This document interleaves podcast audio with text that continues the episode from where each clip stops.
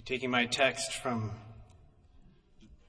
from Luke chapter 19, starting at verse 41. And when he was come near, he beheld the city and wept over it, saying, If thou hadst known, even thou, at least in this thy day, the things which belong unto thy peace, but now they are hid from thine eyes. For the days shall come upon thee that thine enemies shall cast a trench about thee, and compass thee round, and keep thee in on every side and shall lay thee even with the ground, and thy children within thee, and they shall not leave in thee one stone upon another, because thou knewest not the time of thy visitation. I've been spending a little time in Scripture looking between the end of the praises and the beginning of Easter, Good Friday. It's amazing how much happens in such a short amount of time. Here we see Jesus very burdened. I believe we can all understand somewhat how he must have felt. We can think about those that we love and care about that are outside of the ark of safety.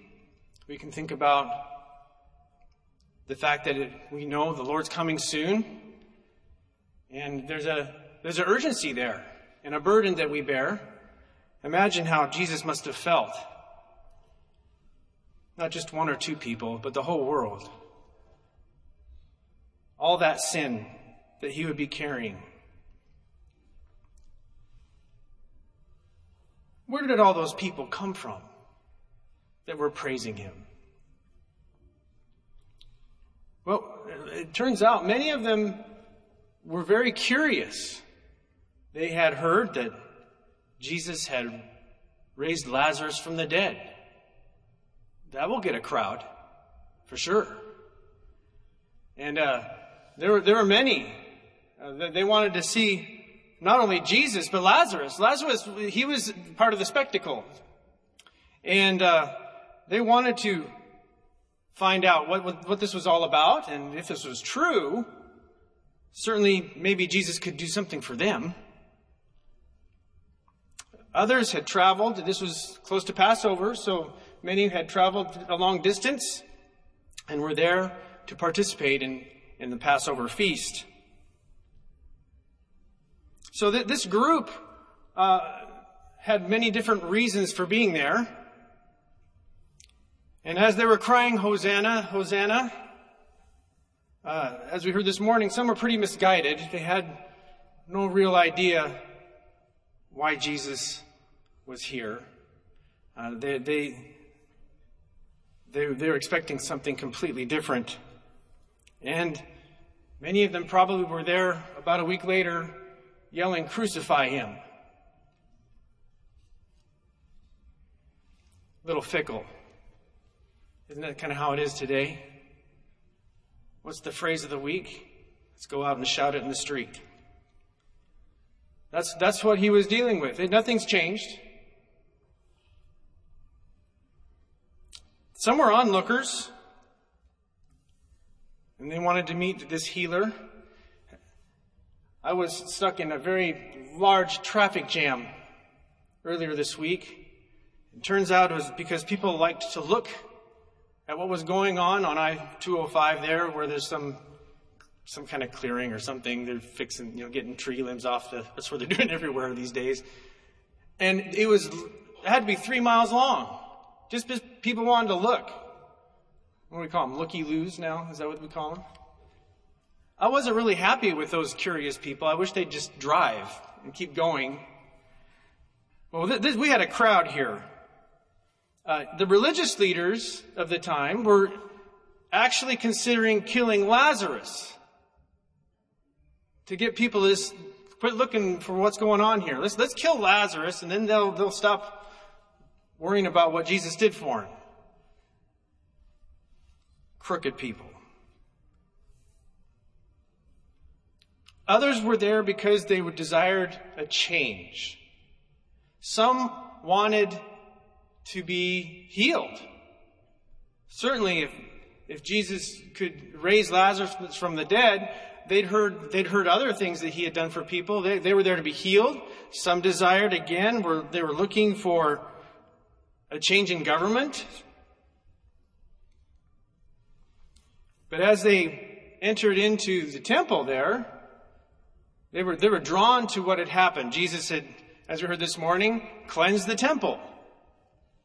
He had some things to say while he was there. And that, those actions drew people to the temple to hear what he had to say. And certainly, as he taught there, uh, their hearts were, were moved. We know that um, many had questions while they were there. And we also know that he was healing people while he was there. If we look in Matthew, the 21st chapter, I'm going to start at verse 14. And the blind and the lame came to him in the temple, and he healed them. And when the chief priests and scribes saw the wonderful things that he did, and the children crying in the temple and saying, Hosanna to the Son of David, they were sore displeased. I'm going to stop there. Children, aren't they wonderful? They probably heard what everyone was singing the day before, and they didn't forget, and they just started mimicking what they'd heard the day before. Isn't that awesome? They weren't happy about what the children were singing, and they said unto him, Hearest thou what these say? And Jesus saith unto them, Yea.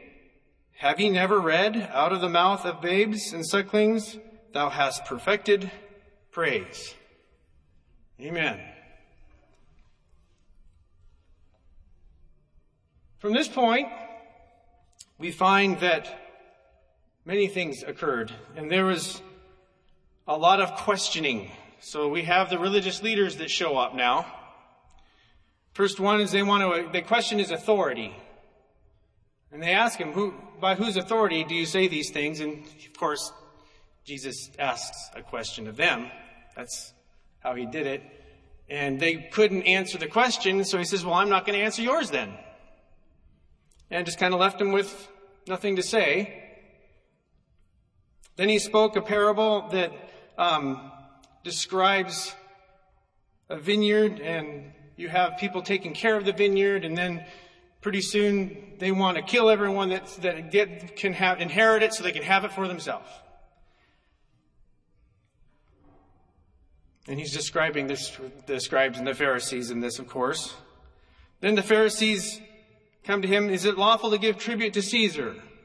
So he helps them understand that what, what to do there. And, he, and he, I would encourage you all to read this. I don't want to go on for this. Is, I don't want to make this a Bible study, so I'm going to keep going here. Then the Sadducees, it's their turn. They don't believe in the resurrection, so they have a question about the resurrection and if someone dies, if someone dies, and, and it has this long drawn out. I mean, it's they really had to think this one through.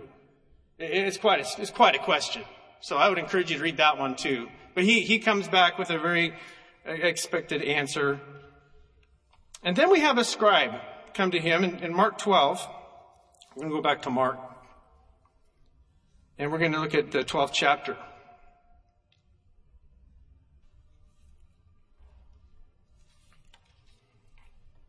And we're going to look at uh, chapter, verse 28, starting there.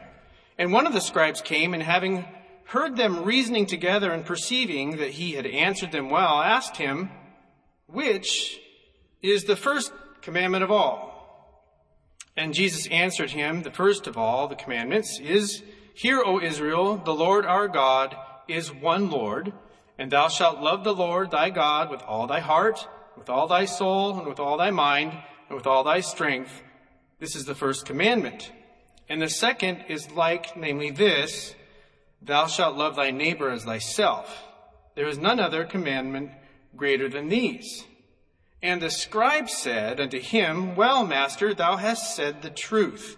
For there is one God, and there is none other but He. And to love Him with all the heart, and with all the understanding, with all the soul, and with all the strength, and to love his neighbor as himself is more than all whole burnt offerings and sacrifices.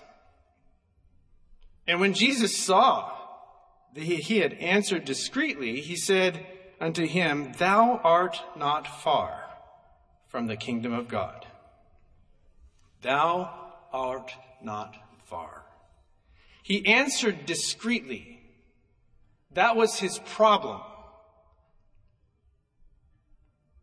When we come to the Lord discreetly, we're holding on to something. When we come to the Lord discreetly,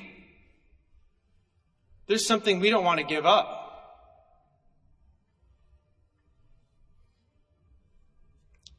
This scribe was more interested in his status than his spiritual condition. He had the answers in his head, but he wasn't willing to open his heart.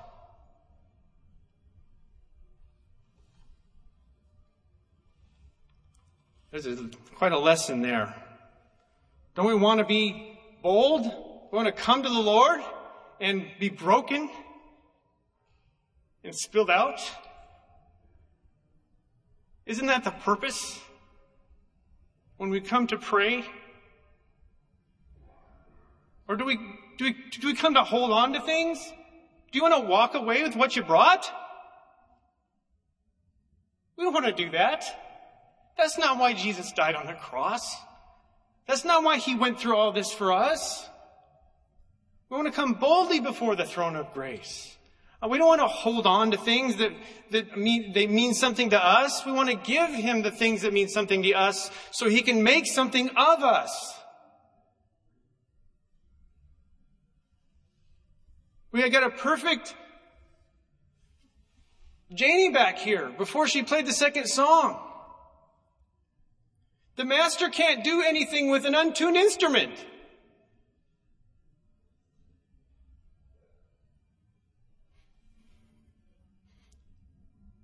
We want to be in tune with the Lord.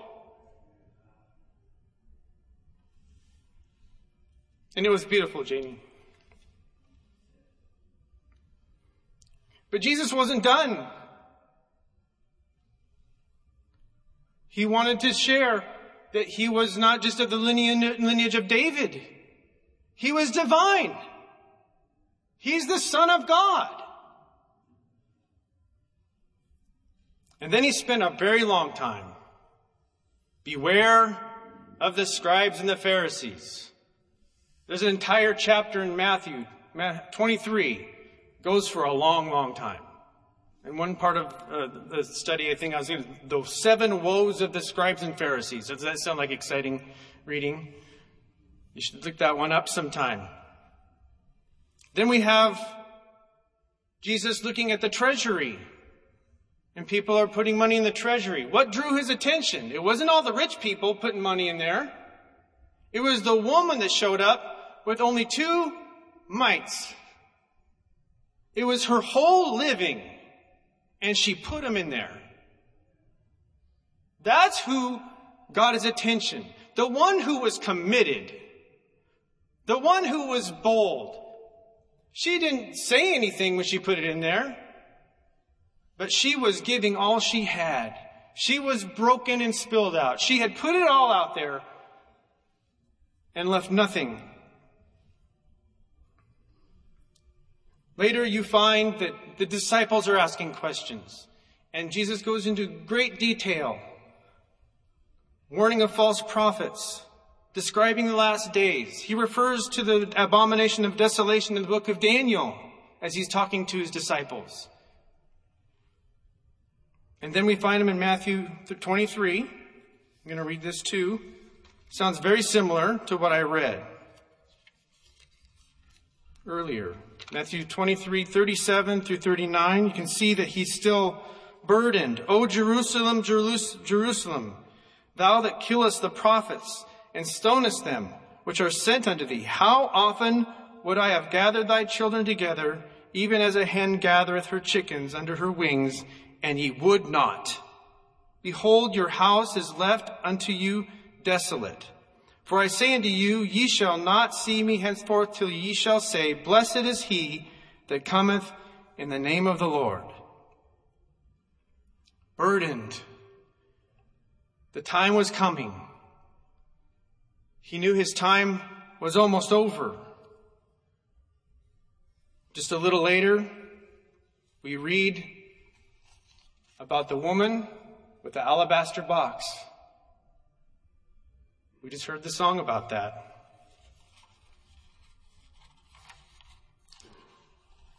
Getting ready for his burial. And as he made that clear to his disciples, Judas couldn't take it anymore. It says that at that point, he went to confer, consult with the scribes and the Pharisees. We had people that were curious, people that were looking for change. But really, all the Lord was looking for was someone who would be committed. That's what he was looking for the whole time. And it hasn't changed today. What group are you in? Are you here out of curiosity? Amen. We're glad you're here. Nothing wrong with that. That's how I got started. I wasn't raised in this church. I was curious. Are you here because you desire to follow a cause? The cause of Jesus Christ is a pretty good one. It will heal the soul, He can heal the body, He can heal your mind. Are you here to challenge God's authority? Are you here to challenge God's word? Are you here waiting for something to be said that you want to disagree with? Many will try to slander Christianity. They just find a verse they don't like, take it out of context, and throw it at you. I challenge you to study the entire Word of God. I found that when I started doing that, it exposed me. When I started studying the Word of God, I saw what my problem was. There's no problem in the good word of God. There's nothing there that you can dispute. In fact, in Hebrews, it says, For the word of God is quick and powerful, sharper than any two edged sword, piercing even to the dividing asunder of soul and spirit, and the, the joints and marrow, and is a discerner of the thoughts and intents of the heart. That's powerful. Study the word of God. You'll never regret that. We pray that you're here to commit your life. We pray that you're here and that you're not going to come discreetly. You're not here to hold on to something. You're here to give it up. If you're here and you're saved, are you sanctified? If you're not, what are you being so discreet about? Broken and spilled out. That needs to be our desire and our heart whenever we come to the Lord. Uh, he, he has everything we need. Regardless of which group you're in, Jesus can help you tonight. Regardless of which group you find yourself, you can express your curiosity. You can come to the Lord, tell him what you're wondering about. He has an answer for you. You desire a change, he has that for you. There's power in the blood. Amen? Make you whiter than snow. can heal your body. If you have questions, he has answers for those too. He's helped me with many of those. I, I wasn't raised in this gospel. I had a lot of times where I spent time praying because I had no idea what I was doing. I just knew I wanted to do the right thing. I knew I wanted to please the Lord. And when I wasn't sure if I was, I could ask Him what I needed to do. It's a good way. It's a good way, but we need to be committed. It's only a good way if we're committed. I saw a cartoon before we, before I close. It was, my wife showed this to me. And it's this little child holding on to a teddy bear. And Jesus is right there, kind of bowing down to her with this huge one behind his back. And she's saying, But God, I love it so much. We don't know what God has in store for us. What you think is important, what you think you need, give it to Him tonight and see what He has for you. 596 is the song.